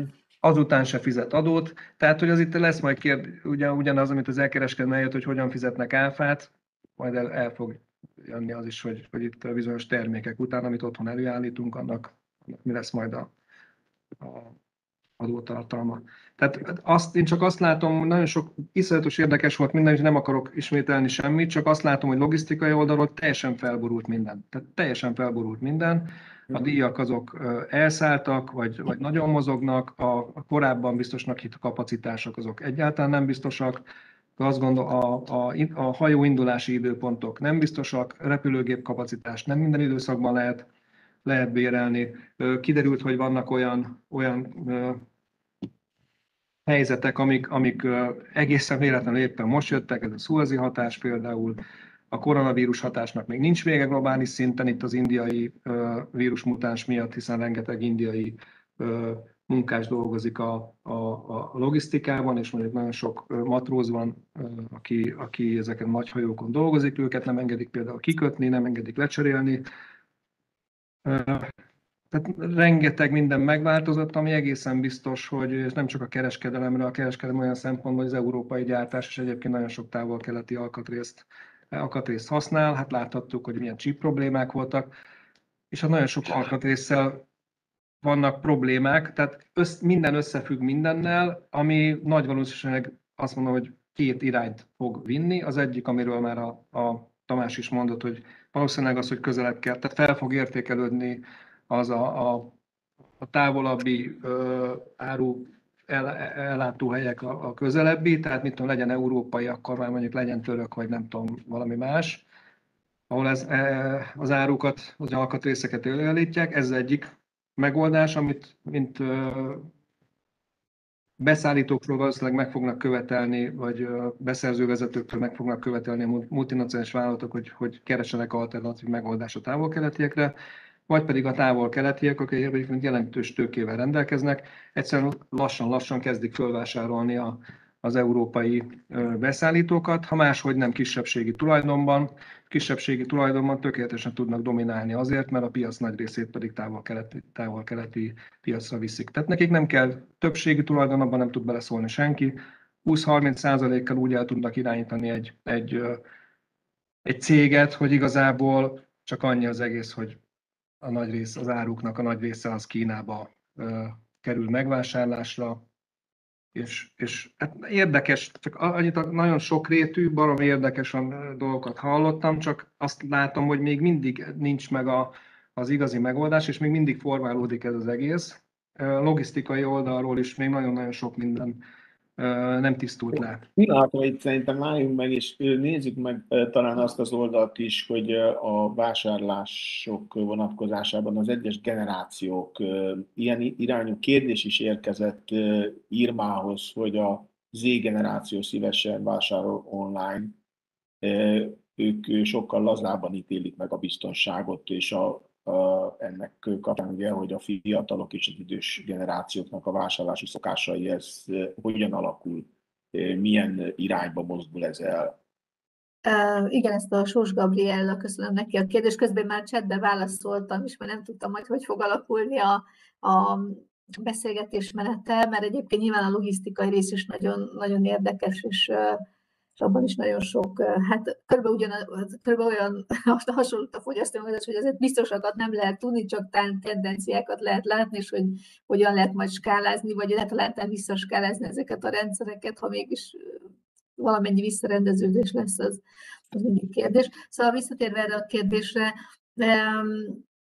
Egyébként ez azért nem csak covidos jelenség nyilván, tehát mert ez, ez, ez sokkal hamarabb történt meg, ez a dolog nekünk nem rég volt egy kutatás a mobilfizetés kiskereskedelemben, és most vettük fel a COVID utáni helyzetet, hogy még az még nem elemeztük ki az adatokat, de, de egyébként abból is az látszik, hogy, hogy egy a mobil fizetés elfogadás, az a eleve elfogadása sokkal magasabb ugye az generációk körében, és az ezzel kapcsolatos irodalmakban, és a mi eredményeink szerint is egyébként ki, hogy míg az X generációnál van legalább pénzügyi kockázatot és személyes kockázatot mondjuk észlelnek egy ilyen fizetéskor, az generáció az nem, tehát hogy az, az nem.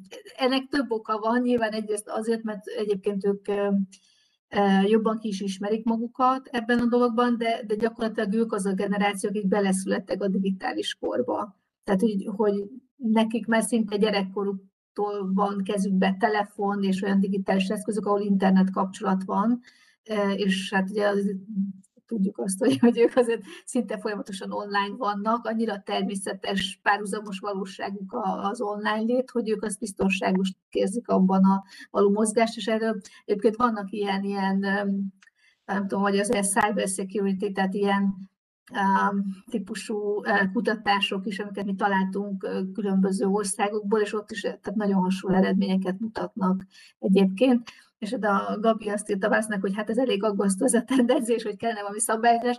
Lehet, hogy kell, nem tudom, az generáció mennyire örül, de ennek speciál, de, hát, hogy ők, ők, ők ebben komfortosan érzik magukat, és, és tehát ez, ez, a, ez amit az említettem, ez a félelem, meg kényelem, mint motiváció, Ebből, erről még így, tehát én inkább nemzetközi kutatásokat láttam, remélem, hogy mi is fogunk tudni valami hasonlót csinálni, de, de igen, tehát hogy a, mondjuk pont a hallgatókkal való beszélgetésből nagyon úgy tűnik, igen, hogy ez, ez még csak ráerősített ez az egész Covid járvány erre, a, erre az egyébként nekik nagyon kompatibilis vásárlási szokásra, úgyhogy, úgyhogy ezt ezt látom, és hát ugye egyébként talán csak hogy picit visszacsatoljak tényleg a, a logisztikai részhez, mert azt szerintem az is tényleg egy nagyon, tehát most megdöbbentő számok hangzottak el, ugye itt a, a logisztikai árakról, meg, meg, meg, meg a kiszámíthatatlanságról. Szóval, hogy ez tényleg egy nagyon érdekes kérdés, szerintem az is, hogy Ugye senki nem tudja, hogy ez most milyen ütemben fog visszarendeződni, vagy mennyire fog visszarendeződni, ezért ugye ezeknek a, a, a skálázhatóság, ezeknek a rendszereknek, ezek a kisebbségi tulajdon, ökoszisztémák, kiszervezés, beszállítóval együttműködés, ugye ezek ilyen, tehát ilyen rugalmasan tudják tartani talán a rendszereket, és ugye erre talán a váltók is jobban tudnak majd reagálni, ha, ha látjuk, hogy mifelé fog menni majd ez a, ez a visszarendeződés, vagy nem tudom, nem tudom mi a jó szó rá, de Köszönöm szépen. Talán még az is ez nagy mértékben hozzájárul, hogy az idősebb generációnál nyilván a, a tapasztalatlanság egy kicsit a, az eszköz használatban, de ezen túlmenően azért a mögött még talán az is van, hogy könnyebben, szívesebben, kisebb kockázattal használják, mert a jövedelmek, amik esetleg felhalmozódnak, azok ilyen vonatkozásban elég differenciáltan jelennek. Igen, igen ez így van. Ez így és, van. És, és talán ez is visszatartó lehet, ami így most kevésbé jelenik meg ugye a normál szemléletben. És nem tudom, Zsolt, te hogy látod azt, hogy a, az üzletekben a különböző időszakokban a, a, a vásárlók között milyen generációk jelennek meg, tehát hogy az egyes generációk azok érzékelhető az, hogy valami ilyen, ilyen sávosan használják a, a, a Tesco üzleteket? Mi azt tudjuk mondani, hogy egy elég ilyen mindenki számára nyitott templom vagyunk. Nagyon nehéz megállapítani a, a vásárlói szegmentációt. Uh-huh. Mert, de, de azt kell mondjam, hogy, hogy figyeljünk öt vásárlói területet, és egy kicsit generációkra osztjuk őket, illetve gazdaság, gazdasági csoportokra. A, mi azt látjuk, hogy egyébként az online minden generációban plusz volt, de természetesen ami nekünk az első kategóriát mi úgy hívjuk, hogy indies, a fiatalok családalapítás előtt, de már önálló gazdasági hatásköre jelentkező fiatalok körében volt természetesen egy nagyon nagy, nagyon nagy ugrás. Még egyébként pont nemrég voltunk egy, egy angliai előadáson, hogy nagyon sok vállalat most azzal próbálkozik, hogy a generációknak ugye van egy, van egy bizalmi ö, része, ami, ami, amit az előbb elhangzott, hogy ezt a bizalmi faktort átvegyék.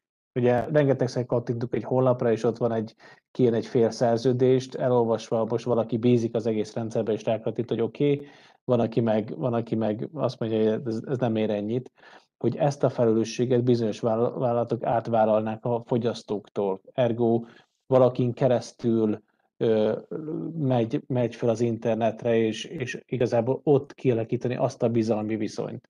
Nagyon érdekes volt, nem tudom, hogy mi lesz belőle, de, de ezzel azért foglalkoznak, mert ahányféle szabályozás, ahányféle megközelítés, annyi, annyi fajta megoldás. Úgyhogy amit mi láttunk, ez a vásárlói csoport érdekes módon az idősebb vásárlói csoportunk, akik, akiknek, hogy is mondjam, több ideje volt, náluk volt a leginkább a, visszaesés érthető okokból egészségügyileg 65 éve felül, felettiek. és azt láttuk, hogy a középréteg viszont több, ők, ők alkották a legnagyobb részét a nagyobb vásárlásoknak. Egyébként bevásároltak a családnak is, nem véletlenül, tehát ott, ott azért volt egy, volt, egy, volt egy nagyobb felfutás.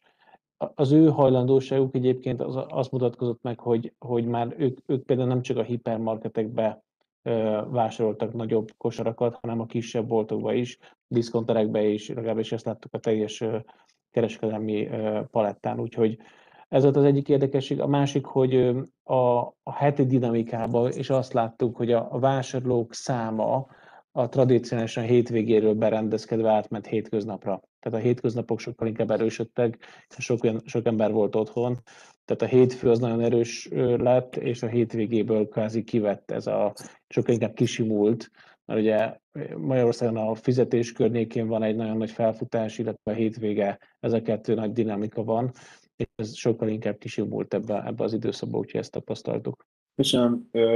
Tamás jelzett, úgyhogy oda át is adnám a szót neked. Nekem nagyon izgalmas volt, még én is sokat tanultam. Ugye nem fejtettük meg a nagy kérdést, hogy online kereskedelem vagy hagyományos kereskedelem, de nem, nem is akartuk. Ez a két kereskedelmi forma egymás kezét fogva, egymást rángatva, de, de az biztos, hogy egy új üzleti modell fog kialakulni. Zoltán említette az Amazon-nak a példáját, vásárolt 747-eseket, csak egy érdekes példát hagyd mondjak, hogy az Amazon vásárolt élelmiszer kereskedő céget. Tehát nem arról szól, hogy saját élelmiszerboltot nyitott, hanem Kanadában megvásárolt egy komplet élelmiszer kiskereskedelmi céget. Tehát ugye, hogy az online is elindul a hagyományos értékesítés. Nem csak a logisztika fele indult el, a világ egyik legnagyobb online szereplője, hanem a, a hagyományos bolti kereskedelem felé is. A, Írma említette a generációs különbségek szerepét a vásárlásba. Még egy dolog, hagy említs, vagy hagy egészítsem ki, nem tudom magunkat hova soroljuk, X generáció, vagy kell egy kis jó indulat, vagy nem tudom milyen, milyen generációhoz, de azért ugye egy, van egy fontos dolog a, a, a személyes kontaktusnak az igénye. Tehát, hogy, hogy valaki visszaköszönjön nekünk, vagy ne csak a gépben nézzünk. Ez azért talán a mi generációnkban ez a fajta igény erősebben e, jelen van, de az tény, hogy, hogy ez viszont meghatározza, hogy majd amikor lehet, akkor hova fog menni vásárolni. Én biztos, hogy ha lehet, akkor el fog menni a boltba, és amikor lehet, akkor boltba fogok vásárolni, amellett, hogy például elég gyakran használom a, az online értékesítési csatornákat, de ne hagyjuk ezt figyelmen kívül, ezt a szempontot is, ugye a személyes kontaktusnak a szerepe, hatása. Élmény. Ma még erről nem beszéltünk.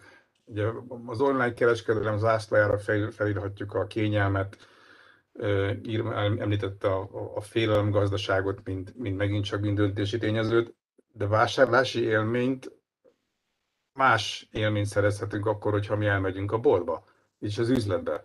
Ez, ez soha nem fogja megadni az online kereskedelem, az online értékesítés. Ülünk az internet előtt, így is eleget ülünk a gép előtt, még megveszük a, nem tudom, a három darab tejfőt, öt darab kefírt, és így meg azt is online. Ez egy más, nincs élmény, tehát ugye ezt ne hagyjuk figyelmen kívül, hogy a, ugye a hagyományos kereskedelem olyan élményt szolgáltat, nyújt, ami, ami hozzá, ma már hozzátartozik az életminőséghez. Akarjuk, nem akarjuk. És én ezt itt látom a bevásárlóközpontoknak, vagy a nagy hipermarketek, az outleteknek a jövőjét, hogy ezt a fajta élmény alapú vásárlásnak a, az erősítését. Itt ez, lesz majd a, ez lehet majd a, a, a, az üzleti sikerüknek az egyik kulcsa. Érintőleges sem, de beszéltünk erről az online gazdaságnak a, a nyereségeséről. Ugye Zsolt mondta, hogy nagyon szép az online forgalom meg az értékesítés, de az egy másik dolog, amikor az online, az online értékesítés nyereségességről beszélünk. A legtöbb cég egyébként, aki külön méri az online értékesítésnek a nyereségét, az árbevételnél még, még nagy válveregetés van, legyenek a jelenlévők azok kivételek, de amikor a nyereséghez érünk, akkor már homlokráncolás van.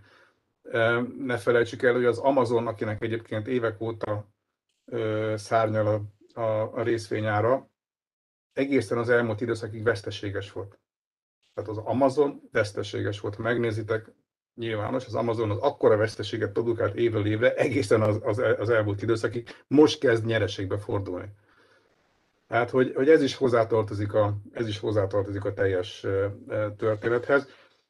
Érdekes témákat feszegettünk, szerintem, szerintem folytassuk majd